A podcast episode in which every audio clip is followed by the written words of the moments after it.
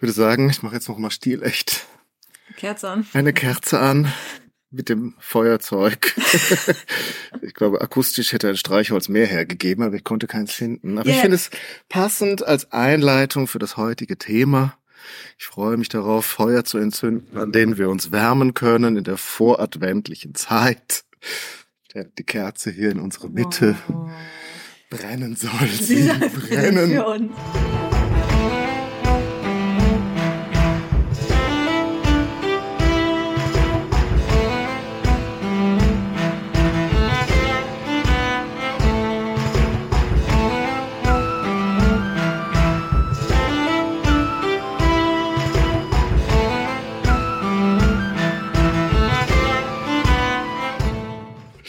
Hallo Solveig. Hallo Daniel. Ich freue mich, dass wir zusammensitzen am Beginn des Advents, ganz Beginn des Advents. Die Kerze ist entzündet. Ja, aber heute ist schon der erste Schnee, also. Genau, die ersten Flöckchen, genau. Noch bescheidene, aber immerhin. Ja. Ja.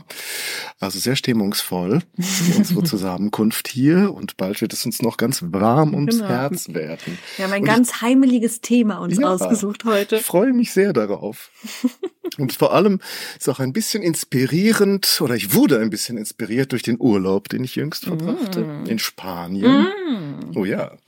Und dort traf man doch öfter auf Plakate, die davon kündeten, dass es hier eine Inquisition gegeben habe. Mhm. Und ich konnte mir dort, oder ich hätte, ich habe es nicht gemacht, aber ich hätte mir dort, ich glaube in jeder Stadt gab es ein Inquisitionsmuseum, und ich konnte, mhm. hätte mir die Folterinstrumente mhm. ja, dieser menschenfeindlichen Organisation anschauen können. Vor allem hast du auch die Verursacher dieser menschenverachtenden Institution dir angeguckt.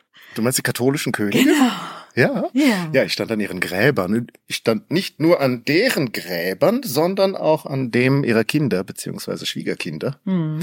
Nämlich, über die wir mal gesprochen haben. Mm. Ganz früh in unserem Podcast. Mm. Ich glaube, es war die Folge zwei, glaube ich. Drei. drei.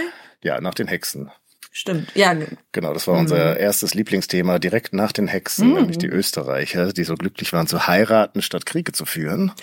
Ja, mit und den Hexen hat's ja auch irgendwie was zusammen, also es kommt alles zusammen in dieser Folge. Die Österreicher kommen wieder, die Hexen kommen wieder, und alle finden sich in Spanien.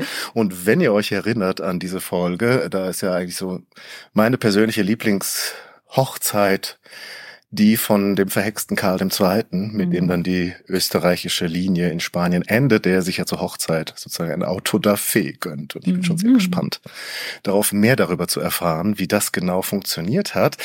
Aber apropos Urlaub, mhm. auch auf diesem Platz in Madrid, Plaza Mayor, habe ich gestanden, wo dieses Hochzeitsauto da Fe stattgefunden hat, und habe mir auch im Prado das Gemälde angeschaut dazu. Mm, das yeah. verlinken wir später noch in den Shownotes, wenn wir da wir sowieso so drüber reden nochmal. Wir haben da, in der Österreich-Folge, mm. glaube ich, ich weiß nicht, ob wir das Gemälde erwähnt haben, es Doch. ist ein riesiges Gemälde, das genau dieses Auto ja. da Fe zeigt, mit tausenden Figuren darauf. Ich dachte, das hätten wir da schon verlinkt, aber dann verlinken wir es halt nochmal. Ja, das kostet das. ja kein ja, Geld. Das passt ja auch besser. Ja, ja genau. genau. So, also, was haben die da angerichtet? Was haben die da angerichtet? Jetzt machst du natürlich allen schon den Wund wässrig. Brennen sollen sie. Ah, ja, Zünd, aber... Entzünde die Feuer, Solveig. Aber die spanische Inquisition ist tatsächlich nur ein kleiner Teil, den ich vorbereitet habe. Das war klar, habe. das war klar, dass Solveig alles kaputt macht. Ich mache alles kaputt, weil mir geht ah. es ja mehr um die mittelalterliche Inquisition. Ja, das war auch klar. Außer Mittelalter gibt's ja überhaupt gar nichts. Beziehungsweise, weil die spanische Inquisition ist tatsächlich nochmal so was ganz Eigenes und Spezielles. Das heißt, wir, wenn zum Schluss die Zeit noch reichen sollte. Ich bitte dich. Dann zwinge ich dich zu einer können wir zweiten noch mal Folge. Wir können da gerne auch nochmal in der zweiten Folge ausführlich drüber sprechen. Aber ich fand es eigentlich wichtiger, überhaupt erstmal über das Thema Inquisition zu sprechen, bevor wir gleich mit dem Ding einsteigen. Ähm, deswegen wollte ich heute eigentlich erstmal ausführlich über Inquisition sprechen. Warum gibt es die Inquisition? Und worum kümmern die sich eigentlich? Weil bei, der, bei den Spaniern ist alles ein bisschen anders schon. Also das ist alles ein bisschen... Aber da geht's auch um, also die kümmern sich doch um die Ungläubigen. Ja, aber auch ganz bestimmte Ungläubige. Oder die, die falsches Zeug verbreiten. Ja, aber vor allem um ganz bestimmte Ungläubige. Das ist nochmal ein eigenes Thema. Okay, mach doch was damit. Also, wir fangen jetzt einfach mal an. Ja. Und dann kommen wir, wir kommen noch zu den also Spaniern. Also es geht doch um Häresien. Um genau, es kommt um Häresien. Glaubensaussagen. Weißt du denn, was Häresie eigentlich meint? Irgendwas, was nicht im Einklang mit der einen heiligen katholischen und apostolischen Kirche steht. Genau. das leitet sich aus dem Griechischen ab und meint erstmal nur so, ja, dass es halt Irrlehre ist, oder ganz wörtlich übersetzt, äh, ja, meint es so falsche Wahl. Falsche Wahl. Falsch entschieden. Okay. Bei dem Überlegen von Glaubenssätzen. Und das Gegenteil von Häresie ist, weißt du das? Was Der könnte das wahre sein? Glaube? Ja, das ist dann die Orthodoxie. Ach so. Das ist halt alles, hat immer so Gegenbegriffe. Und was man auch mal klar machen muss für manche, vielleicht nicht für unsere Zuschauer, die oder Zuhörer, wir haben keine Zuschauer, vielleicht irgendwann. Nicht. Irgendwann streamen wir das. Irgendwann. Dass Heidentum und Ketzerei nicht dasselbe ist. Das wird nämlich immer gerne so zusammengeworfen. So. Ach so, ja, die Heiden, die sind ja die sozusagen, die von Christus noch nie was gehört genau. haben, dem man das überhaupt erst beibringen muss. Und die Ketzer sind die, die es eigentlich besser wissen müssten. Genau, die und sich, dann aber sich falsch entscheiden. Ja, sich falsch entscheiden. Also das heißt, muss man eben klar im Heidentum, oder Heiden sind außerhalb der Kirche. Da muss man eben anders mit denen umgehen. Und Ketzer sind innerhalb der Kirche und müssen dann eben innerhalb der Kirche ausgelöscht werden oder bekämpft werden. Und was ich auch immer ganz wichtig finde, nochmal dazu zu sagen, ist, dass es Häresie eigentlich von Anfang an gibt in der Kirche. Mein Lieblingsbeispiel ist da immer der Arius. Kennst du den Arius und seine Arianer? Hab, von Arianern habe ich schon mal gehört, aber ich könnte dir jetzt nicht sagen, was der Arius genau gemacht hat, obwohl ich da nochmal in so ein Büchlein reingeschlinzt mhm. habe vor ein paar Tagen. Mhm. Und ich weiß, dass der da auch drüber geschrieben hatte. Ja, also aber ich habe es schon wieder vergessen. Ich finde es halt so spannend, weil das ist eben in der Frühkirche. Wir sind jetzt hier im vierten Jahrhundert, also das Christentum ist noch nicht mal richtig legitim quasi. Und die sind jetzt schon am Streiten, was eigentlich richtig ist. Und das ist eben wahnsinnig spannend, wenn man sich das anguckt, weil man so ein bisschen auch so denkt, na ja, vielleicht so ja Urchristentum, die sitzen alle in ihren Häusern und beten zusammen und in den Katakomben. Ja, oder in den Katakomben, wie auch immer. Und es ist alles schön und lieb und einfach, die machen das ganz, ganz easy. Das ist die schön und lieb, die werden doch ständig gejagt ja, von den Römern. Aber, aber in ihren Praktiken sind sie, sehen sich alle Brüder und Schwestern und das ist alles sehr schön. So, ähm, das ist am Anfang vielleicht auch tatsächlich so gewesen, aber irgendwann erreichen diese Diskurse die, Alex- äh, die Bibliothek von Alexandria und da wird's auf einmal sehr, sehr verkopft, weil man merkt, jetzt sitzen die ganzen Akademiker in Alexandria da und denken da mal drüber nach, über das Christentum, weil man hat ein großes Problem im Christentum. Was ist das für ein Problem? Naja, weil wir sind ja eigentlich monotheistischer Glaube. Ach so, aber jetzt haben wir da den, den, den, den ursprünglichen Gott und jetzt ist Jesus auch noch da. Genau, das ist so. Ähm, und das war die Frage, ob Jesus jetzt Gott oder ja, Mensch ist genau. oder beides oder genau, das ist wer diese, eher da war. Oder diese große Diskussion, ähm, die Arius da so ein bisschen lostritt. Also der, man weiß nicht so richtig, wann er geboren ist bei den meisten, aber der ist so dreihundertfünfundzwanzig, also nach dreihundertfünfundzwanzig geboren. Und er ist so der Erste, der eben sagt, na ja, also wie steht denn jetzt eigentlich Christus und Gott, wie stehen die zueinander? Weil man eben sagt, na ja, ist jetzt halt irgendwie blöd, eigentlich dürfen wir ja nur einen Gott haben und jetzt ist ja aber Christus noch da. Und er sagt eben, naja, eigentlich müsste Christus so als, jetzt ganz grob vereinfacht, ähm, ja als kleinerer Gott in Anführungszeichen gesehen werden, weil er ja von Gott Vater erschaffen wurde und damit nachträglich quasi geschaffen wurde. Hä? ja. Okay. Also das heißt, wir haben hier eine Hierarchie. Mhm. Gott ist mächtiger als Christus, aha, weil Gott Christus geschaffen hat. Okay, das sagt jetzt der Arius. Das sagt der Arius. Okay. Und damit haben wir eine Hierarchie und damit haben wir keinen Monotheismus mehr, wenn wir sagen, der eine Gott ist mächtiger als der andere Gott. Mhm. Und nicht mehr das eine und selbe. Und das ist so ein bisschen eben dieses Thema, wie steht eben Christus und Gott zueinander. Und das, dieser Streit wird auch geführt und dann haben wir hundert Jahre später das Konzil von Chalcedon, vierhunderteinundfünfzig. Mhm. Und da einigt man sich mittlerweile und sagt eben, ähm, dass Christus zwei Naturen hat, ähm, eine göttliche Natur und eine menschliche Natur. Mhm. So, jetzt ist aber die Diskussion, ja okay, diese menschliche Natur, die kriegt er durch Maria, das ist jetzt irgendwie klar, das ist auch gar kein Problem, aber diese Göttlichkeit, wo kommt die her? Mhm. Ist die geschaffen worden, als Christus geboren wurde? Hat Gott das quasi von sich abgetrennt? Und dadurch wäre, wir wären wir wieder bei Arius und wir haben wieder die Hierarchie. Oder hat Gott schon immer diesen kleinen Nukleus von Christus in sich drin gehabt? Dann halt ginge das, aber das, also, das ist halt irgendwie, wenn man sich das anguckt, das ist hochkompliziert, das ist wahnsinnig komplex und das finde ich eben so spannend, sich das bewusst zu machen, wie ja, wie nerdy die eigentlich schon da sind und darüber diskutieren, weil sie das eben versuchen, irgendwie in diesen Monotheismus hineinzubringen, was halt nicht funktioniert. Und sie hauen das dann da irgendwie rein. Und dass es halt nicht so alle zufriedenstellt, merken wir daran, dass sich eben diese Zwei-Naturen-Lehre, da wird dann eben gesagt, Gott hat, also Christus hat diese zwei Naturen. Dann kommen die Stimmen, die sagen, na ja, aber wie, wie sollen wir uns das jetzt vorstellen? Also vermischen sich das miteinander? Haben wir wieder das Problem, wir haben einen kleineren Gott, weil das Göttliche vermischt sich mit dem Menschlichen und wird mhm. dadurch weniger. Oder hat er den göttlichen Teil in sich drin, so sein Kopf ist göttlich und seine Füße sind Ach, menschlich? Wie hat man sich das vorzustellen? Und in Chalcedon wird dann eben gesagt, er hat diese zwei Naturen und die sind unvermischt und ungetrennt. Mhm. Und dann wird gesagt, so und jetzt ist Schluss und jetzt hören wir auf, darüber zu reden. Und da haben wir dann die Miaphysiten, die sagen, nö, wir wollen da weiterhin drüber reden, oh weil das es gibt alles keinen Sinn, wie das ist unvermischt und ungetrennt. Und die spalten sich dann ab und das sind die ersten, ja, das ist im Grunde, die armenische Kirche geht darauf zurück. Also das also. sind die ersten, die sich abspalten im fünften Jahrhundert. Das sind jetzt aber nicht die Arianer. Nee, nee, nee, das okay. ist die armenische Kirche. Die Arianer werden dann gleich ver- verboten. Also das eben mit... Nach diesem Konzil. Mit, nach, genau, mit Chalcedon wird hier eine Lösung gefunden. Es wird gesagt, nein, das steht unvermischt, ungetrennt nebeneinander. Christus ist die Göttlichkeit in Christus, ist genau, ist das Göttliche von Gott und wir hören jetzt auf, darüber zu reden. Mhm. Okay. So. Nächstes ähm, Thema. Nächstes Thema. Und also das, das möchte ich mir eben, weil ich das eben an, an sich, es ist wahnsinnig spannend, es ist super kompliziert, aber es zeigt halt, da, da, dass, dass es von Anfang an in der Kirche Diskussion gegeben hat, dass Diskussionen möglich gewesen sind und dass man da sich auch austauscht und irgendwie versucht, eine Lösung zu finden, die nicht unbedingt alle annehmen. Also die Armenier gehen dann raus. Nur eben, um, um das dann auch das spätere Vorgehen so ein bisschen verständlich zu machen. In welcher Zeit sind wir da jetzt Wir sind mal? jetzt noch im fünften Jahrhundert. Also Chalcedon okay, war aber da ist jetzt auch noch nicht so, dass Rom irgendwie das ja. A und O ist, aus nee. dem jetzt die endgültige nee. Entscheidung verkündet wird. Oder so. Nee, also noch sind wir halt wirklich, also den das Papsttum gibt es noch nicht.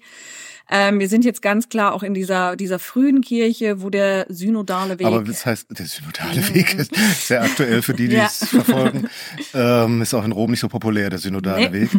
Ähm, was wollte ich sagen? Ich wollte sagen, aber fünftes, fünf, um fünfhundert, fünftes Jahrhundert, mhm. meinst du, da ist es ja schon im Römischen Reich Staatskirche. Ja. Also es ist ja schon ja. sozusagen eine Autorität, die da in Frage gestellt wird, wenn ich jetzt irgendwie was anderes behaupte als das, was im Namen des Kaisers womöglich genau. oder wer auch immer da gerade. Ja, und das, das ist eben auch, also den Papst gibt es noch nicht, aber der Kaiser, und das ist eben der oströmische Kaiser jetzt, der ist da auch sehr einflussreich am Anfang noch. Also der sitzt da auch immer bei. Es gibt aber eben noch nicht diese Hierarchie in der Kirche, wie wir das auch heute kennen, wie das dann auch später im Mittelalter kommt. Aber es sind jetzt eben einfach alle Bischöfe, die kommen dann nach Chalcedon oder nach Nikäa und da diskutieren die und sprechen. Und das wird dann eigentlich auch immer unter der Oberherrschaft des Kaisers eingeführt. Also der Kaiser ist hier auch noch und das wird er auch in der, ja, in der oströmischen Kirche eigentlich bleiben, bis es ihn nicht mehr gibt, ähm, Oberhaupt auch der Kirche. Das ist eben auch so der Unterschied zwischen der orthodoxen Kirche, dann der griechisch-orthodoxen Kirche und der römisch-katholischen Kirche später. Also dass wir da noch einen Kaiser haben, der sehr, sehr mächtig ist, der ja auch den Patriarchen noch einsetzt. Und das ist dann eben auch die Entwicklung. Wir haben in dieser frühen Kirche auch noch die Patriarchen. Also es gibt nicht den Papst, sondern es gibt fünf Patriarchen. Das sind eben die mächtigsten ja, Diözesen. Das ist dann der Patriarch von Konstantinopel, von Rom, von Antiochia, von Jerusalem und von Alexandria. Und die gehen dann halt zum Teil verloren durch die arabische Expansion, so dass wir dann nachher nur noch Konstantinopel und Rom haben. Und die mögen sich dann irgendwann auch nicht mehr. Und dann haben wir nur noch den Papst bei uns im Westen, hm. der sich dann auch Papst nennt und nicht mehr Patriarch. So, aber das geht ein bisschen vom Thema weg. Ja, okay. Mhm. Ähm, wir gehen zu, wir gehen jetzt im, im Grunde Ketzer. ins Hochmittelalter, nämlich zu den Ketzern. Das ist überhaupt. aber ein großer Sprung. Ja, es war ja noch so ein bisschen ein... Du möchtest doch noch zur spanischen Inquisition kommen. Ja, das müssen wir jetzt aber nicht so... Wahnsinn, ist das so ein Hopping, meine Güte. Nee, aber das ist jetzt tatsächlich der nächste große... Und dazwischen war auch relativ Ruhe, glaube mhm, ich. Ne? Also genau. wenn, nachdem das dann irgendwie einmal erledigt ist, einmal entschieden ist, ja. nachdem es irgendwie Staatskirche wird und hier dieses Kon- die Konzilien da, die frühen mhm. abgehalten wurden, danach ist erstmal Ruhe? Danach Oder ist erstmal Ruhe. Da gibt es irgendwie keine ja, Gruppen mehr, die... Naja, also so hier andere mal da. Meinungen vertreten? Also es gibt nicht mehr diese großen Gruppen, es geht, die haben dann im Grunde ein bisschen andere Probleme. Zum also es geht einen, dann, glaube ich, rüber in die Mission, ne? Das ist dann das Entscheidende. Also am ja. Anfang müssen sie, glaube ich, kloppen sie sich untereinander. Genau, also sie müssen was ist erst, jetzt das Richtige? Ja. Und dann ist die nächste Stufe so, Karl der Große, jetzt, ja, jetzt äh, raus. Die Sachsen, jetzt bringen wir den anderen das bei, worauf wir uns geeinigt haben. Das ist dann, ja, wobei, ich, so auch Fokus, bei Karl dem Großen war das, glaube ich, auch diese Sachsenmission eher eine Legitimierung für ihn. Ja, okay, das müssen wir jetzt nicht weiter ausführen. Ja, das aber halt also das weiß man, ist man immer so die Frage, wie weit dann da die Kirche, und damit meinen wir dann eben wieder die Kurie in Rom, dahinter stand und das befürwortet hat und, mhm. und gefordert hat. Ist dann auch immer noch mal so ein anderes Thema, aber tatsächlich... Glaub, es gibt andere... anderen Fokus, andere ja. Schwerpunkte. Genau, also war man Kreuzzug hat, und gegen die ganz Ungläubigen ja. kämpfen und so. Also ja, beziehungsweise genau, das steht dann auch im Zusammenhang mit der arabischen Expansion, weil Jerusalem verloren geht und man sagt, wir müssen das wiederbekommen und deswegen gehen wir dahin. Oder auch Karl der Große, der dann in Roncesvalles. Was bitte? Ich kann es doch nicht aussprechen. Immer diese spanischen Orte. ähm, Karl der Große war in Spanien? Ja, noch hier, Roncesvalles, Valles. Ja, ihr, ihr, ihr ähm, schickt uns eine er, Audio-Message bitte. Da hat er auch gegen, gegen die Muslime eben gekämpft. Also mhm. das, diese, diese arabische Expansion ist eben das große mhm. Thema. Man hat eben am Anfang diese vielen Konzilien oder Synoden, ähm, Nikea eins, zwei, Chalcedon eins, zwei und so weiter, Ephesos und überall, merkt man eben auch, wo die stattfinden. Das ist alles in der Nähe von Konstantinopel. Und danach haben wir eben die arabische Expansion, die dann irgendwie Thema wird. Und dann im zwölften Jahrhundert haben wir einfach den Streit zwischen der orthodoxen Kirche und der römischen Kirche, also zwischen Konstantinopel und Rom. Die mögen sich nicht mehr aus bestimmten Gründen. Zum einen, weil die griechischen Priester alle Bärte tragen. Und der Papst findet, man muss rasiert sein. Man muss rasiert sein. ähm, dann geht's da auch noch den Streit um das ungesäuerte Brot zur Eucharistie. Und das gesäuerte Brot. Und ich glaube, die Griechen essen das gesäuerte und die Lateiner wollen das ungesäuerte. Das ist ganz viele Formalitäten. Ganz viele Formalitäten. Also wie einfach ablaufen. Und dann ein Punkt von dieser Dreieinigkeit, mhm. die du nämlich nicht angesprochen hast. Du hast ganz viel von Vater und Sohn ja. gesprochen, aber da ist ja noch der dritte, genau, das dritte der Heilige Element, Geist. Der Heilige Geist. Und da war nämlich auch noch die Frage, woher kommt ja. der denn jetzt? Und das ist bei der, sozusagen der alten Kirche, geht er von Gott mhm. Vater aus. Aber in der westlichen Kirche wurde es sozusagen dann ergänzt. Um den... Sohn. Um das, wie heißt es denn? Das, das Filioque. Das Filioque. Wie konnte ich das noch vergessen? Das ist eines meiner Lieblingswörter. Das Filioque, also auch von dem Sohn, ja, also der vom Vater und dem Sohn ausgeht. Ja, und das haben die Griechen nicht anerkannt. Das haben die Griechen nicht anerkannt. Und da war es dann, da haben die gesagt, nee, jetzt ist es, jetzt reicht's. Haben sie sich, ich glaube, elf siebenundneunzig oder neunundvierzig. Exkommuniziert. Ne? elf neunundvierzig oder siebenundvierzig. Also. Also in den elfhundertvierzigern. Mhm. Um, ich glaube, erst war das, hat der Lateiner den Patriarchen exkommuniziert und der Patriarch gesagt, ja, dann exkommuniziere ich dich auch. Und damit hatten wir dann auch zwei mhm. Konfessionen im Grunde schon. Und jetzt gehen wir ins, ja, im Grunde ins zwölfte Äh, Jahrhundert, sind wir immer noch mhm. drin, weil parallel eben zu diesem Streit um das Filioque haben wir jetzt gewisse Gruppen, die sich formieren. Und das ist eben auch so bestimmend für das nächste Jahrhundert, gerade für das dreizehnte Jahrhundert. Und da kommen wir jetzt zu den wirklichen, zu den Ketzern. Zu den richtigen Ketzern. Zu den richtigen Ketzern. Da leitet sich nicht unser Wort Ketzer von ab, mhm. nämlich zu den Katharern. Katharern. Woher kommen die? Wo sind die? Was, genau, das, was machen die? Das ähm, ist Das sind so die, die, die schwarze Messen feiern auf ihren Burgen und nee. Kinder töten und den also, Satan anbeten. Das mit diesen Katharern ist so eine Sache. Es gibt tatsächlich ähm, Wissenschaftler, die sagen, die Katharer hätte es gar nicht gegeben. Das war eine Erfindung der Kirche, um eben die Inquisition durchzubringen und ähm, ihre Macht durchzudrücken. Soweit würde ich nicht gehen. Ich würde schon sagen, dass es die gab. Aber das große Problem ist hier einfach, dass die Katharer selbst keine Texte hinterlassen haben. Und alle Texte, die wir über Katharer haben, sind von eben der Kirche oder von Mitgliedern der Kirche verfasst worden. Und auch dieser Begriff Katharer, das soll sich, oder das leitet sich vom griechischen Katharos ab, was rein bedeutet. Auch da, dieser Begriff ist eigentlich gar nicht deren Selbstbezeichnung. Also das haben dann eben auch wieder Kleriker gesagt, sie, die nennen sich so, aber man Ach weiß so. gar nicht, ob die sich wirklich so genannt so, haben. Ja, ja, also das ist quellentechnisch alles sehr, sehr schwierig mit diesen mhm. Katharern. Da muss man vielleicht auch noch sagen, wir haben ja damals beim Gang nach Canossa, mhm. eine wunderbare Folge, mm. wo äh, Solveig am Anfang selbst einen Gang nach Canossa ja. hinlegen musste. Da geht's ja auch da viel um Missstände in der Kirche ja. und um Reformbewegungen. Ja. Und in dem Kontext steht das doch, glaube ja. ich, auch mit diesen Katharern, dass es eine von mehreren Gruppen genau. ist, die sagen, so wie ihr das macht, läuft es falsch. Und wir müssen in Demut und Armut unser Dasein fristen, am besten auch noch ehelos und kein Sex haben und so weiter. Mhm. Und das ist doch so eine, eigentlich so eine radikale Reformbewegung, ne? die, die der Kirche einfach zu weit geht. Genau, also das ist eben das, was ich meine, da kommen wir gleich auch zu, warum das, also das, was ich meine, das dreizehnte. Jahrhundert ist davon bestimmt, weil wir die, eben diese genau, diese Missstände von vielen verschiedenen Gruppen haben und manchen gelingt es eben, sich mit der Kirche zu arrangieren und anderen eben nicht. Und diese Katharer sind so mit die am, ja, am bekanntesten, wahrscheinlich auch am lautesten und auch am erfolgreichsten gewesen, die sich aber von der katholischen Kirche oder also eben von der lateinischen römischen Kirche komplett auch abgewendet haben und man weiß auch nicht so richtig, wo die hin herkommen. Es gibt eben diese Vermutung, dass die aus dieser Bogomilen-Strömung kommen. Die Bogomilen waren so eben, ja, die, die gab es in, so ab dem zehnten. Jahrhundert in Bulgarien, die eben auch schon so eine eigene Form von, ähm, ja, vom Christentum hatten. Eventuell, es ist alles sehr, sehr vage, äh, inspiriert vom Manichismus aus Persien. Ich glaube, du bist jetzt sehr speziell. Da genau, aber genau, das, ja, ja, das ist deswegen, wir fassen das jetzt nur ganz grob zusammen. Und dieser Manichismus ist dadurch eben spannend und deswegen kommt diese Idee, weil die so eben dualistisch arbeitet. Also man hat einen guten Gott und man hat einen bösen Gott. Der gute Gott ist eben das Licht und der böse Gott ist die Dunkelheit und eben und alles das steht alles so gegeneinander. Auch nicht so offiziell kirchlich. Genau, das ist eben aus dem Manichismus übernommen und das haben die Katharer auch. Und das überlegt man, ob das vielleicht von diesen Bogomilen inspiriert wurde. Die lehnen auch die Sakramente ab. Vor allem auch die Taufe lehnen die ab. Das ist so krass. Dann bleibt ja nicht mehr so viel übrig eigentlich. Ja. Und die sind halt wirklich sehr, sehr extrem. Und das ist auch schon nicht mehr einfach nur, wir nehmen nicht an der Eucharistie teil oder so, sondern die sagen wirklich, wir lehnen im Grunde alles ab, wofür die Kirche steht, was die Kirche tut.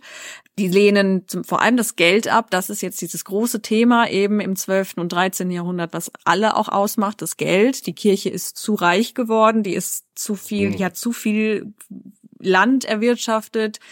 Das ist eine Kritik, die von vielen kommt. Die Katharer lehnen Geld grundsätzlich ab.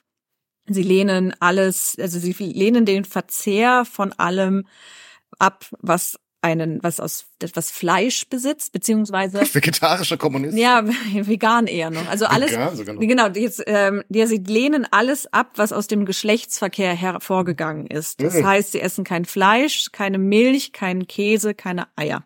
Das ist aber auch eine interessante Definition. Ja. Aber Fische essen sie. Ah. Weil Fische haben okay. keinen Sex. Hm. ähm, ja, dann verzichten sie eben nicht nur auf die Ehe, sondern verzichten vollständig auf Geschlechtsverkehr, weil sie eben sagen... Dann müsste sich das Problem doch nach einer ja. Generation von alleine erledigen. Eigentlich haben. Schon. Und, aber das gilt ähm, natürlich nur für die für die Führungsriege. Ja, es gilt für die Führungsriege. Also für die, die einfachen Menschen, die haben dann einfachere Regeln. Genau, und da sie ja auch nicht alle Menschen zum Katharismus bekehren, kommen ja immer neue Menschen nach. Das ist so... ist halt das Problem. Also sie lehnen im Geschlechtsverkehr vollständig ab und es hat damit zu tun, da kommen wir wieder zu diesem Dualismus, dass sie eben sagen, es gibt eben zwei Götter und der gute Gott hat den Geist geschaffen und der böse Gott hat den Körper okay. geschaffen. Also das, das klingt jetzt aber schon wieder katholisch. Genau, das geht irgendwie so ein bisschen auf Augustinus zurück, der ja auch von diesen zwei Sphären des Lebens gesprochen hat. Haben wir ja auch in der Welt verkörpert. Da hatten wir, glaube ich, bei Canossa drüber gesprochen, dass sie eben diese Idee haben, der Papst beschützt die Seelen und der Kaiser beschützt den Körper. Also diese Vorstellung, dass wir quasi zwei Dinge haben, einmal unsere Seele und einmal unseren Körper, das ist einfach in der Zeit auch noch Usus. Und deswegen, und da kommen, setzen die Katharer und sagen ein, es gibt keine Hölle in dem Sinn nach unserem Tod, wir leben schon in der Hölle. Und es ist das Ziel, eben uns von diesen ganzen körperlichen, fleischlichen Bedürfnissen zu lösen, um eben unseren Geist zu reinigen und dann kommen wir zu Gott. Okay. Und dabei hilft ja dann ein reinigendes Feuer. Ja, was halt auch noch ein Thema ist, sie lehnen halt die Kirche komplett ab.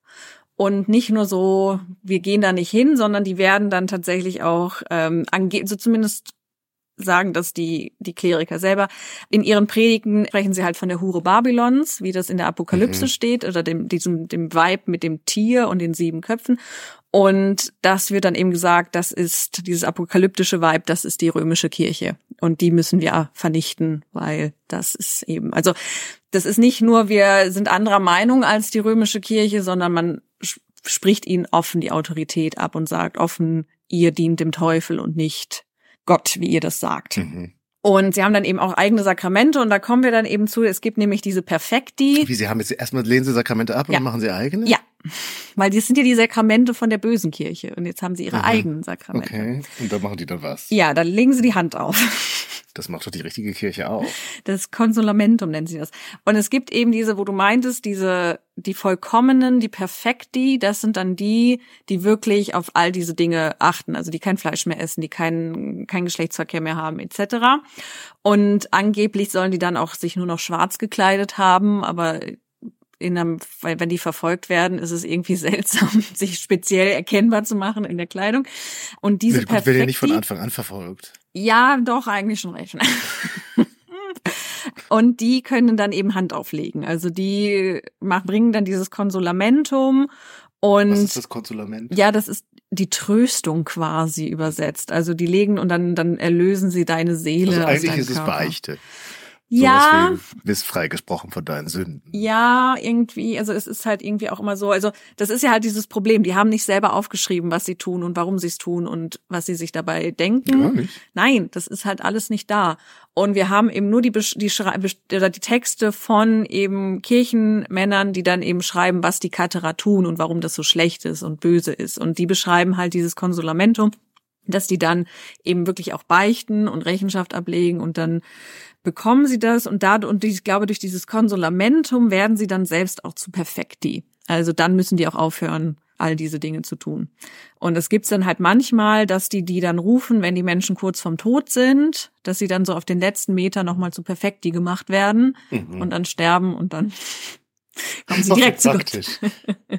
So ein bisschen wie die letzte Ölung, nur mhm. das ist halt nicht das Sakrament, das sie Es darf halt benutzen. Nicht so heißen. Darf halt ja. nicht so heißen. Okay. So, also das sind eben die Katharer. Die sind sehr, sehr erfolgreich in Südfrankreich. Da das ist ja auch irgendwie, ne? Ich kann mich erinnern, dass wir, äh, als es um Hexen ging, da ging es auch um eine französischsprachige Region. Ja, ja, das sind die, die Franzosen und die Italiener, das sagst du. Und ich glaube, bis Süddeutschland sind sie auch noch gekommen, ne? Und ah, die Krone Aragon musste sich auch mit denen ja, ja. auseinandersetzen. Also, also so ein bisschen nach Spanien rein, an dem Mittelmeer ja, also, entlang, überall. Es wird halt so erklärt, unterwegs. Dass die Katharer und auch die Waldenser, zu denen kommen wir sofort, das sind halt einfach städtische Organisationen, die funktionieren in den Städten. Und in Südfrankreich und auch in Norditalien, da, das sind so die Hochburgen der Katharer, sind halt viele Städte. Und deswegen sind die da. Das hm. hat jetzt nichts damit zu tun, dass die Franzosen nicht so gläubig sind und die Deutschen so viel gläubiger. Wir hatten ähm, auch Städte. Ja, das waren die auch. Ach so. Also das ist eben da. Aber nur im Süden, oder? In ja, Köln gab es doch jetzt keine Katharer. Ja, in Köln gab's. Na, Moment, lass mich den Gedanken zu Ende bringen.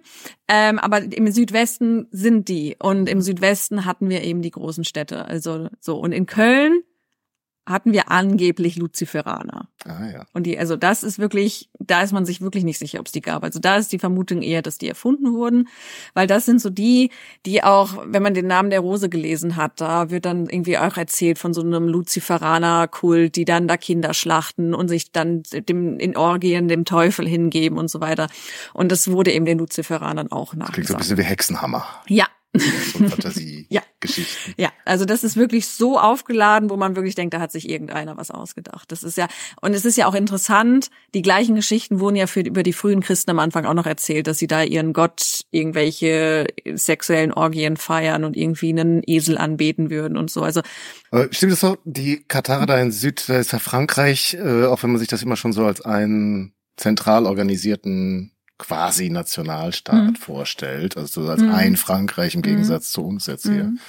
Ähm, so eins ist es ja da auch noch nicht, ne? Da mhm. gibt's ja noch die englischen Territorien, ja, da gibt's noch diese Grafschaften ja. und das ist ja da der Graf von Toulouse, Toulouse ne? Genau. Raimund, ja, glaube ich, oder wie heißt der? Dann.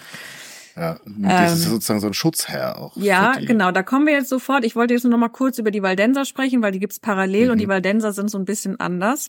Und dann kommen wir nämlich zu Raimund okay. und dem Schutz, den er eventuell nicht gegeben hat. Also es gibt eben die Katharer in der Zeit und parallel entwickeln sich die Waldenser. Und die Waldenser sind halt so, so spannend, weil die gibt's heute noch. Ach. Ja, die Katharer nicht. Aha. Und die Waldenser leiten sich ab vom Namen her, ähm, es gab Petrus Waldes, hm. der ist zwölf achtzehn wahrscheinlich gestorben und der war Kaufmann in Lyon. Okay. In Südfrankreich, ja, wo, sonst. wo auch ja. sonst. Der hat sich dann irgendwann dazu entschieden, all sein weltliches Gut zu verschenken, seinen Kaufmannsladen aufzugeben und umherzuziehen und zu predigen. Erinnert das dich vielleicht an irgendeinen anderen? Ich glaube, es gab einen Franz in Assisi. Mhm. Das ist die gleiche der auch Geschichte. Aus so einer wohl, wohl situierten mhm. Familie stammte und sich mit seiner Familie überworfen hat, weil er jetzt dachte oder eben träumte es, er müsse eine Kirche wieder aufbauen. Genau, und das finde ich eben auch, es ist so spannend. Deswegen, also dieses dreizehnte. Jahrhundert ist halt auch dieses dieses Jahrhundert, wo sich eben diese Wanderprediger und auch diese ja diese Bettelorden formieren. Das heißt, die Waldenser, wer kennt sie nicht, das ist doch ein berühmter Bettelorden, ja. oder nicht? Nee, nicht, leider nicht, weil, und das ist nämlich der, die Krux, Petrus Waldes schafft es nämlich nicht, sich mit der Kirche gut zu tun. Mhm. Franz von Assisi schon. Der kriegt irgendwann die Kurve. Der kriegt die Kurve, auch mit Mühe und Not. Und da geht auch viel hin und her. Ähm, Petrus Waldes schafft es eben wirklich nicht. Und der Grund daran, warum? Bei Petrus Waldes, die die Idee hat, jeder Mensch darf predigen. Oh nein. Auch die Frauen. Bitte was? Ja. Und das hat die Kirche nicht akzeptiert. Da muss auch ein Problem gehabt haben. Kommt ja auf sowas. Ja, im Grunde, das ist im Grunde der einzige wirkliche Unterschied, den ich zumindest feststellen konnte. Vielleicht habe ich auch was überlesen, dann kann man mich gerne berichtigen. Der, der es unterscheidet, was Petrus Waldes so erzählt, zu dem, was Franz von Assisi erzählt. Ansonsten, die, auch Petrus Waldes sagt, wir müssen auf persönlichen Besitz verzichten. Wir müssen predigen. Wir müssen das Wort an die Menschen heranbringen. Äh, wir müssen umherziehen durch die Städte. Also all das Gleiche, nur dass eben Waldes sagt, die Frauen mhm. dürfen es auch. Und das macht Franz von Assisi nicht. Also da haben wir ja auch die Klara. Eben, der hat doch auch einen Frauen. Ja, aber die Klara darf nicht predigen. Mhm. Die Klara wird dann im Kloster untergebracht und schreibt da ihre Regel. Also eben die Franziskanerinnen sitzen wieder wie alle Nonnen im Kloster und beten dort. Ja, und die Franziskaner ähm, sozusagen umherziehen. Genau, damals. Das ist so der, also das ist auch die große Neuerung des, dieser, dieser Bewegung, dass wir jetzt eben diese umherziehenden Prediger haben, die nicht mehr im Kloster sitzen und dort beten und arbeiten, wie noch von Benedikt gewollt, sondern jetzt im dreizehnten. Jahrhundert oder im späten zwölften. Jahrhundert formieren sich eben diese ja Wanderprediger. Und das scheint wirklich auch so ein Bedürfnis in der Bevölkerung gewesen zu sein. Also wir haben diese Renovatio-Gedanken, die Kirche ist zu weit weg, die Kirche ist zu reich, sie ist zu weit weg von uns. Man, viele Leute haben eben das Bedürfnis, irgendwie spirituell erbaut zu werden. Und das funktioniert dann, und das nutzen dann eben Franz von Assisi auch, äh, nicht aus, aber sie wollen eben dieses Bedürfnis stillen. Und deswegen haben wahrscheinlich auch die Katharer so viel Erfolg in der Zeit, weil auch sie kommen und predigen. Hm. Und jetzt kommt noch, ähm, beziehungsweise, ja, wir bleiben erstmal in Südfrankreich, nach Spanien gehen wir später. Aber man muss vielleicht auch nochmal mhm. wieder betonen, ne, so ist es ja auch, also so wie der Waldes jetzt, mhm. genauso wie Franz von Assisi, das sind ja auch wieder so Reformbewegungen. Ja, genau. Ne, also mit denen die Kirche sich da auseinandersetzen muss. Genau. Und, und der eine war halt irgendwie ein bisschen kooperativer. Ja. Und, und der, der andere irgendwie verbohrt. Ja, der andere nicht. Und ähm, genau, das habe ich vergessen. Wir haben dann nämlich elf dreiundachtzig das dritte Laterankonzil. Und da wird dann eben auch klar von der Kirche wieder gesagt, als Synode, was erlaubt ist, was es nicht erlaubt. Also man setzt sich mit diesen Ideen auseinander und man sagt, man Petrus Waldes spricht sogar davor und darf sich rechtfertigen, darf das erzählen. Und sie sagen eben, du hast ja schon gute Ideen, aber das ist, und das ist nicht okay. Er sagt aber, ich will das aber so, also exkommunizieren sie ihn, weil sie sagen, ja, aber wir haben das überlegt und wir haben das als falsche wahrgenommen. Also wieder dieser, wir, wir setzen uns zusammen, wir diskutieren, was richtig und was falsch ist und entweder akzeptierst du, dass das, was du glaubst, falsch ist oder du musst halt gehen. Und er sagt, und er akzeptiert es nicht und er wird eben exkommuniziert. Hm. Und damit werden eben auch seine Waldenser zu einer heretischen Strömung erklärt. Also dieses Häresie ist auch immer dieses, das, das liest man dann auch in den Quellen, was eigentlich die Kirche so stört oder was sie ihnen so vorwerfen, ist immer so, ja, die Sturheit oder die Halsstarrigkeit wird dann das immer benannt. Also, dass sie nicht einsehen, dass sie falsch waren, dass sie einen Fehler gemacht haben. Das ist ja auf der kirchlichen Seite ganz anders. Sie haben ja recht. Und äh, das ist eben auch immer ganz interessant. Also es ist gar nicht das Problem quasi, dass du eine Idee aufbringst und die halt falsch ist, sondern dass du es halt da nicht einsiehst, hm. dass sie falsch war. Das finde ich eben die Argumentation ganz spannend. So. Und jetzt kommen wir nämlich nach, gehen wir nach Toulouse zu diesem Grafen. Mhm. Denn zwölfhundertneun haben wir einen sehr berühmten und auch sehr einflussreichen äh, Papst an der Macht, nämlich Innozenz der Dritte. Mhm. Er ist elf achtundneunzig Papst geworden. Ich glaube mit Anfang dreißig, also der ist richtig engagiert, der hat Bock und der setzt auch viel durch. Also das, was wir dann später auch die päpstliche Kurie nennen, das wird unter ihm aufgebaut. Also er baut wirklich diese Institution auf, er baut auch den Kirchenstaat auf. Aber mit den Kreuzzügen hat er nicht so viel Erfolg. Mhm. Also zwölf vier. Das ist ja da auch schon durch eigentlich. Ne? Ja, zwölf vier ruft er den ja. halt aus, den vierten Kreuzzug. Was, erst der vierte? Ich dachte, das ist doch schon irgendwie... Nee, nee, okay. nö, das, der läuft halt nur komplett schief. Anstatt nach Jerusalem, sind das die, die da landen sie in Konstantinopel. Konstantinopel nee, es, die Venezianer sind die, Ach so, die so rum, plündern. Genau, die Venezianer plündern Konstantinopel genau. und machen eigentlich schon mal alles platt, damit ja. das dann erobert werden kann. Ja, also das Problem war da so ein bisschen, ich komme ja auch wieder vom Thema ab, aber die Venezianer hatten Bock auf Kreuzzug. Die hatten richtig Bock auf Kreuzzug. Ich glaub, die hatten Bock, die Konkurrenz platt zu machen. Ja, und die hatten sehr, sehr viele Schiffe gebaut. Aha. Jetzt hatten aber die Adligen in Europa nicht mehr so Bock auf Kreuzzug. Und es kamen nicht so viele, es haben nicht so viele Leute am Kreuzzug teilgenommen, wie Venedig Schiffe gebaut hat. Und die hatten halt gedacht, wir bauen jetzt Schiffe, wir fahren die rüber, wir, die bezahlen uns dafür und damit Aha. machen wir richtig viel Ach, Geld. Das auch noch, ja, super. Ja. Und das hat halt, das war halt eine Fehlinvestition. Und dann haben sie sich überlegt, wie kriegen wir das Geld denn jetzt wieder rein? Mhm. Und da hatten sie sich überlegt, in Konstantinopel haben die gerade einen Thronstreit.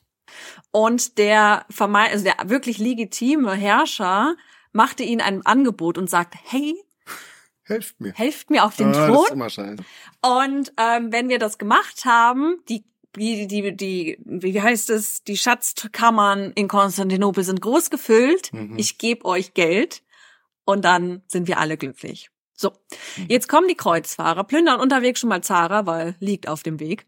Mhm. Kommen dann in Konstantinopel an und stellen dann fest, da sind keine Schatzkammern mehr, die man plündern oh. kann. Ähm, jetzt hatte der, ich glaube Alexios hieß er, ähm, sich halt verkalkuliert und ähm, sie, anstatt ihn jetzt auf den Thron zu setzen, sagen sie, naja, wir haben ja die Stadt für dich erobert, nicht wahr? Ja, dann behalten wir sie doch einfach. Und die Kreuzfahrer Bis bleiben. Du das bezahlen kannst, jetzt ja, sagen. beziehungsweise die Kreuzfahrer bleiben in Konstantinopel. Vor allem unter Einleitung Venedig, nehmen wahnsinnig viel aus der Stadt heraus, massakrieren die Bevölkerung und richten dann eben auch das ähm, kaiserliche, äh, beziehungsweise lateinische Kaiserreich ein mhm. in Konstantinopel. Also damit ist eigentlich das, damit ist es das Original vorbei. Konstantinopel ist da schon. Ja, also es kommen dann, es kommen sechzig Jahre später, so knapp kommen dann nochmal die Palaiologen an die Macht, aber... Wieso sind wir da jetzt drauf gekommen? Weil sie wegen Innozenz und dem vierten Kreuzzug, so. weil der ähm, da so ein bisschen Pech mit hat. Und mhm. fünf Jahre später... Und dann dachte sich, mache ich einen anderen Kreuzzug. Fünf Jahre später denke ich so, der erste, den ich ausgerufen habe, hat schon so gut funktioniert.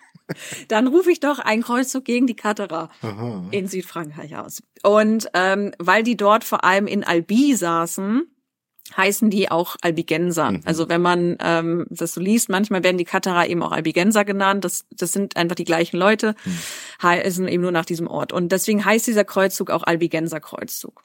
Und dieser Kreuzzug dauert einfach... Der wird aber doch jetzt besser, oder? Ja, der läuft... Der König läuft, von Frankreich findet ja, das ja, doch ganz gut. Das oder? läuft super, das dauert nur zwanzig Jahre und nach den zwanzig Jahren ist nichts passiert und die Katharer sind immer noch da. Ähm, nein. Ich dachte aber, der König von Frankreich, der möchte doch die da... Mhm, für den König von Frankreich super, aber so. halt nicht für die Leute in Südfrankreich.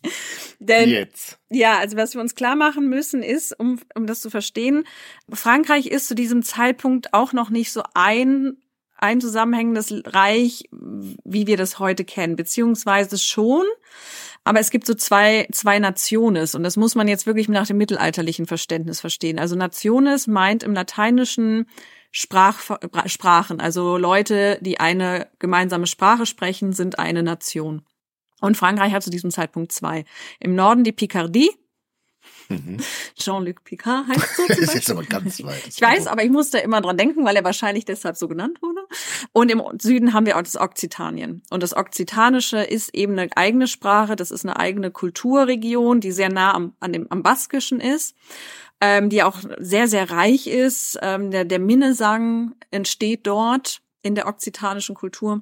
Und jetzt ist es tatsächlich so, dass durch diesen Albigenser-Kreuzzug diese okzitanische Kultur untergeht. Die verschwindet, also die stirbt aus, weil ähm, es wird eben zwölf neun dieser Kreuzzug ausgerufen und es wird dann allen Kreuzfahrern versprochen, nicht nur, dass sie Ablass bekommen, sondern dass sie auch die eroberten Gebiete als Lehen erhalten. Und es sind sehr, sehr viele eben Nordfranzosen oder nordfranzösische Adlige, die an diesem Kreuzzug teilnehmen. Und die nutzen das eben sehr, sehr schnell, um nicht die heretischen Strömungen zu bekämpfen, sondern einfach um die Landbevölkerung zu massakrieren, um Land zu erobern, um das dann selbst zu haben. Also die benutzen das zum, zur Machterweiterung. Und dadurch wird eben diese okzitanische ähm, ja, Kulturgesellschaft durch diese pikardische Kultur ausgetauscht. Das ist tatsächlich, passiert das. Das geht ja schon am Anfang sehr, sehr schnell. Aber du meintest doch gerade, die wären nicht erfolgreich gewesen. Nee, weil, ich, wir kommen dazu. Also, okay. Weil am zweiundzwanzigsten Juli schon, im zwölf neun, erobern die sehr, sehr viel. Also sind sie sehr erfolgreich. Und es kommt zur Eroberung von Béziers. Und Béziers ist so diese große, eine sehr, sehr große Stadt. Und da wird im Grunde die gesamte Bevölkerung abgeschlachtet. Man geht davon aus, dass zwanzigtausend Menschen in der Stadt gelebt haben und dass die alle gestorben oder getötet wurden. Von wem denn eigentlich? Von also den Kreuzfahrern. Aber wer sind diese Kreuzfahrer? Die Kreuzfahrer. Nicht schon wieder die Venezianer. Nein, die nicht. Die sitzen jetzt und haben ihre Konstantinopel. Die haben ja da nichts verloren eigentlich. Nee, das sind diese nordfranzösischen okay. Adligen. Hm. Die kommen jetzt und wollen eigentlich off- also offiziell halt, heißt es, wir wollen die Katharer besiegen.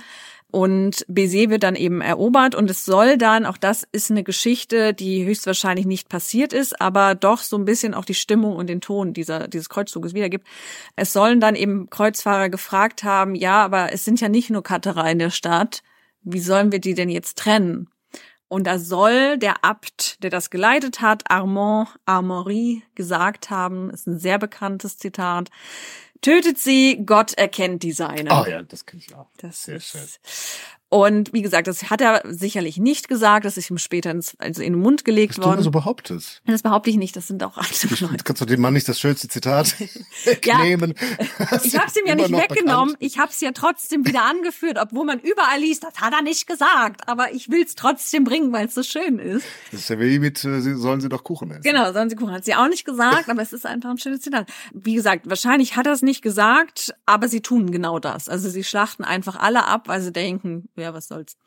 Und dann eben ein, also zwei Wochen oder nee, eine Woche später, am ersten August, wird dann Carcassonne er, erobert. Ja, Carcassonne. Carcassonne, auch diese große Festung, wo sie dann auch alle nackt aus der Stadt... Ich kenne nur das Spiel, ich war noch nie da.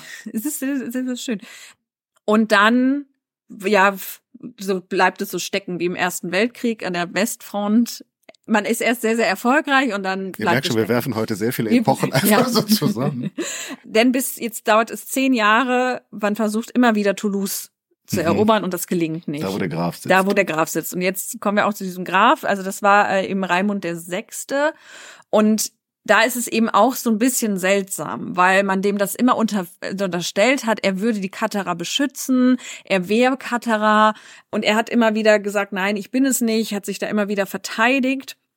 Und in dem Zusammenhang, wie dieser Kreuzzug auch verläuft und man merkt eben einfach, dass diese Nordfranzosen einfach Südfrankreich erobern wollen, kann man eben auch vermuten, dass dieser Raimund hier einfach auch ein, ein, ja, ein Bauernopfer wurde. In dem Sinne, man wollte ihn einfach loswerden, man wollte Südfrankreich erobern und hat ihm das einfach unterstellt.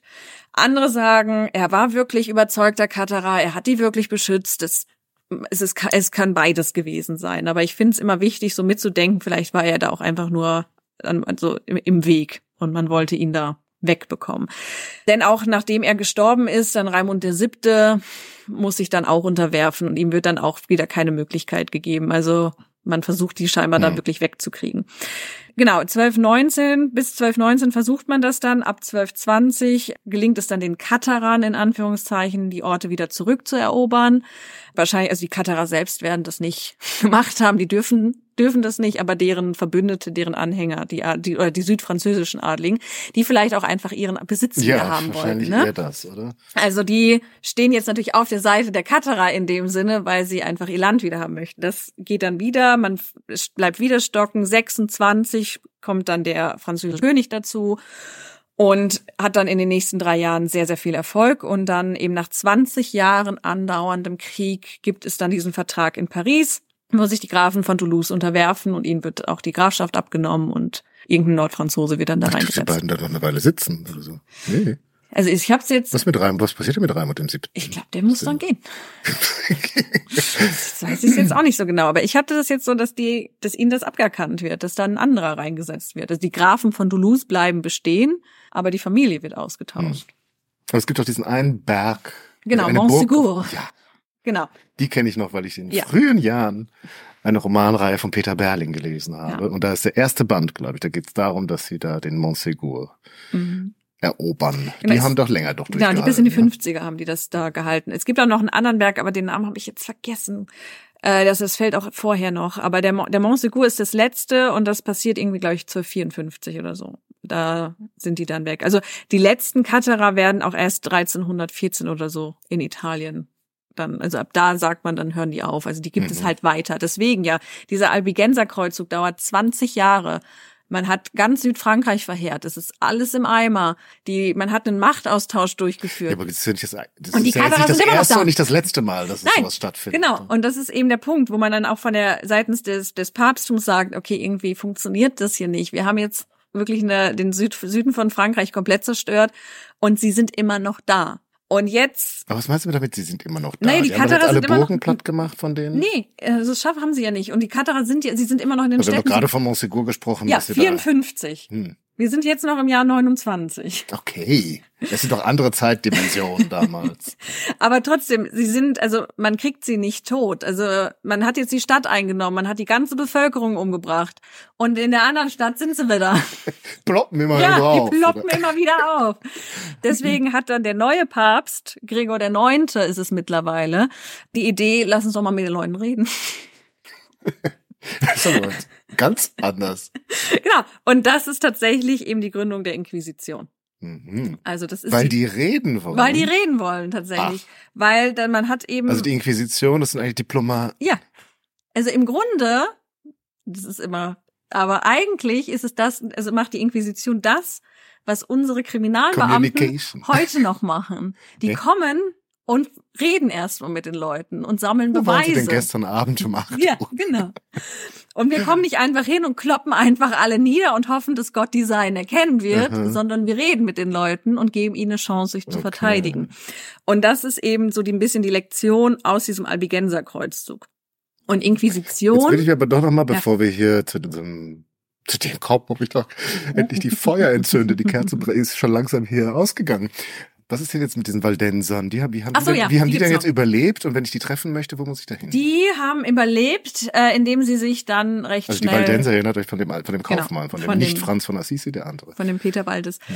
Die sind, wahrscheinlich haben die gelernt äh, von den Katharern, dass man irgendwann das doch leise im Untergrund halten muss. Haben das irgendwie auch im Untergrund behalten, haben sich dann der lutheranischen Kirche angeschlossen. Das Ach, was? sind jetzt ein Zweig oder eine Strömung der... Ketzer. Ja. der ähm, Reformation. Teil der evangelischen Kirche Deutschlands? Ja. Echt? Ich weiß nicht, ob der... der die waldensische Kirche? Also. Ja. Ach. Also das kann man, kannst du mal nachgucken. Die, mhm. die gibt es noch und sie sind eben, haben sich so ein bisschen in diese reformatorischen okay. Gedanken ein, eingesortiert. Mhm. Weil im Grunde... Passt. Passt es ja. So, also die Inquisition, das kommt nochmal vielleicht auch da für die äh, Begriffdefinition. Äh, es kommt eben von inquarere, was lateinisch ist für Nachfragen. Das hatten wir, glaube ich, auch schon mal ja. im Zuge unserer Hexenfolge. Ja, genau. Haben wir ja natürlich, kam man nicht dran vorbei ja, also, an dieser neuen Institution. Deswegen, also Inquisition klingt natürlich für uns auch immer ganz böse und dunkel, das hat auch bestimmte Gründe. Teilweise zu Recht, teilweise kann man darüber diskutieren. Aber an sich meint Inquisition erstmal nur nachfragen. Wir reden mal mit den Leuten. Und da an dieser Stelle würde ich dir vorschlagen, ich frage, ich inquiriere, mhm. wieso, ich inquiriere dich einfach beim nächsten Mal. Okay. Bevor wir jetzt die Inquisition hier schnell abhandeln. In, ist, innerhalb es ist aber nicht mehr so viel. Bitte, was? Aber das ist doch jetzt unser Hauptthema. Ja, aber da ich kann man... Ich warte seit einer Stunde ja, auf die Inquisition. Aber, aber da kann man jetzt tatsächlich, so viel kann ich dir jetzt dazu gar nicht mehr erzählen, außer dass ich dir jetzt Inquisitionsverfahren Punkt für Punkt erzähle. So möchte ich das jetzt hier. Ich möchte, dass wir einen Prozess nachspielen. Ja, Ja, ich inquiriere dich das nächste Mal. Okay. Damit die Inquisition den Raum bekommt, den sie verdient, damit alle verstehen, warum das gerechtfertigt ist für den wahren Glauben, dass die niemandem jemals irgendetwas Böses getan haben. Und dafür habt ihr jetzt aber ausführlich von dem erfahren, dass es zu bekämpfen gilt. Und das offenbar sehr widerspenstig ist ja. Und immer wieder auffloppt. Immer wieder. Davon erzählen wir euch einfach nächstes Mal und wünschen euch bis hierhin alles Gute. Fordern euch natürlich wieder auf, uns gerne zu bombardieren mit euren Fragen und Kommentaren. Und dazu schreibt ihr uns einfach unter kontakt at flofung geschichte punkt de. Und ich habe auch im Urlaub ab und zu mal geschlinzt in unsere Statistik, ob uns überhaupt jemand zuhört. Ich muss sagen, doch. Mhm. Ja, es gibt Menschen, die uns inquirieren, verfolgen.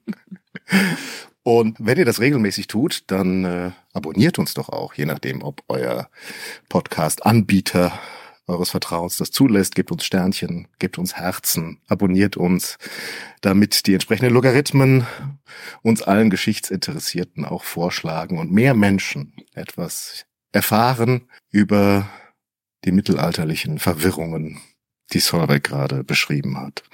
Und wir sorgen dafür, dass ihr uns bald wieder hört und dann werden wir gemeinsam die Ketzer, Heretiker bekämpfen mit dem Feuer und dem Schwert. Nein. Der Befragung. Der Befragung. Ja. Bis dahin. Macht's gut. Tschüss. Nee, ich habe tatsächlich nur noch zwei Seiten Notizen. Notizen. Ich krieg das in fünf Minuten durch. Ich bin erschüttert. Ich bin absolut erschüttert. Ja, möchtest du mich jetzt abmoderieren oder nicht? Ich bin gerade so ein bisschen unentschlossen.